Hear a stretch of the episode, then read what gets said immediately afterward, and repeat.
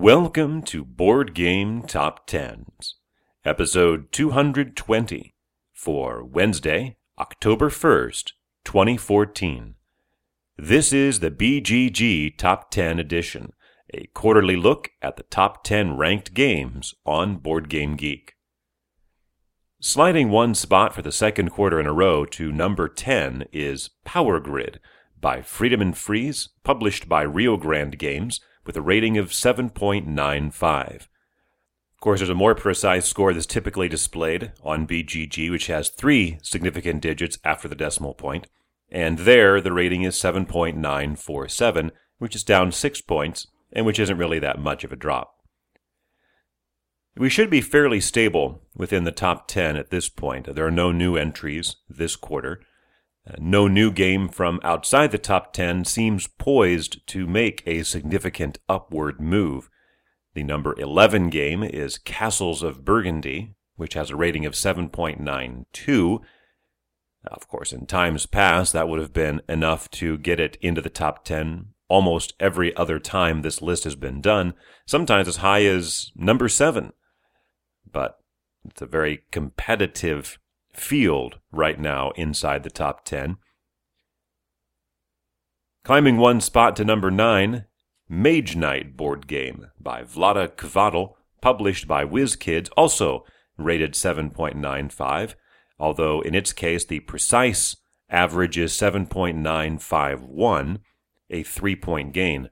So a nine point swing between those two games leads to a four point gap between Mage Knight and Power Grid. Mage Knight continues to tread water, more or less. Since it has charted, here are the nine positions it has held 10, 8, 9, 8, 9, 9, 9, 10, 9, which doesn't sound very impressive. It just sounds like it's sitting in the same place the whole time. But in that time frame, here are four games that have dropped past it Dominion Intrigue, Brass, Le Havre, and Power Grid. Uh, the problem is that there have been games, three games that have gone beyond it, and that would be Caverna, Netrunner, and Terra Mystica. After two quarters at number seven, sliding back a spot to number eight is Eclipse by Touko Tahkokallio published by Asmodee with a rating of 797. That's down two points on the quarter. It trades places with the new number 7, climbing up one spot in its second quarter in the countdown. Caverna, The Cave Farmers, by Uwe Rosenberg, published by Z Man Games with a rating of 8.02. That's a six point gain from last time around. At number six for the second quarter in a row is Android Netrunner by Richard Garfield and Lucas Litzsinger, published by Fantasy Flight Games with a rating of 806. That's down one point for the quarter, although down 15 points in precise average. There seems to be a specific reason for it. If you cast your mind back to October of 2009, at that time Space Hulk 3rd edition had rocketed all the way up to number six, but the following quarter it had dropped all the way back to 227th. What happened?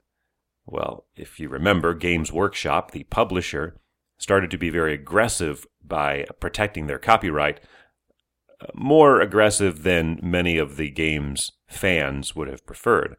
Something similar on a much smaller scale happened here with Netrunner, as a popular fan site was issued a cease and desist order for no reason that the fans could understand, and so some people rated it down.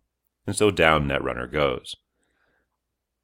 Sliding one spot back to number five is Puerto Rico by Andreas Seyfarth, published by Rio Grande Games with a rating of 807. That is down one point for the quarter. Sliding back a spot to number four, after three quarters at number three, Agricola by Uwe Rosenberg, published by Z-Man Games with a rating of 808. That is also down one point. And fourth is the lowest position it has seen in three years, going back to October of 2011.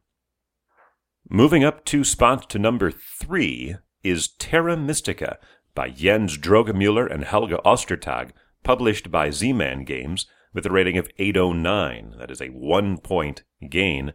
And this is the fifth quarter that Terra Mystica has been in the top 10. It is charted this way 8, 7, 6, 5, 3. Well, that kind of spoiled the pattern, but up to number 3 it goes. It's worth noting that this impressive move forward, 11 points and the precise average, is pretty good compared to the last two games that have moved and surged forward almost this high. In its fifth quarter, Netrunner fell back finally after having moved ahead very fast. Eclipse did so in its sixth quarter. And here, Terra Mystica is now in its fifth quarter. Is it going to continue moving forward and grab the number two spot next time around? Or is it also going to be pushed back? I'm going to go with it's going to keep moving up. This is the first new game in the top three since uh, October of 2011 when Agricola got pushed back to number four to make way for Through the Ages. And Through the Ages is the game at number two, there for the fourth consecutive quarter. It's designed by Chvátil, published by Eagle Games, with a rating of 809 also. That is also down one point. Its precise rating is down 13 points on the quarter, which makes for a 24 point swing between Terra Mystica and Through the Ages, and was almost enough to allow Terra Mystica to grab the number two spot. Taking a look at the games 2 through 5, here are their precise ratings.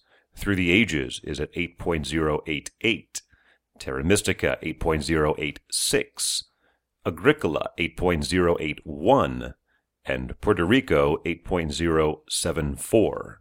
Very tight bunching continues here in the top five, top six, even if you want to go back to Netrunner, which is behind by 15 points from Puerto Rico.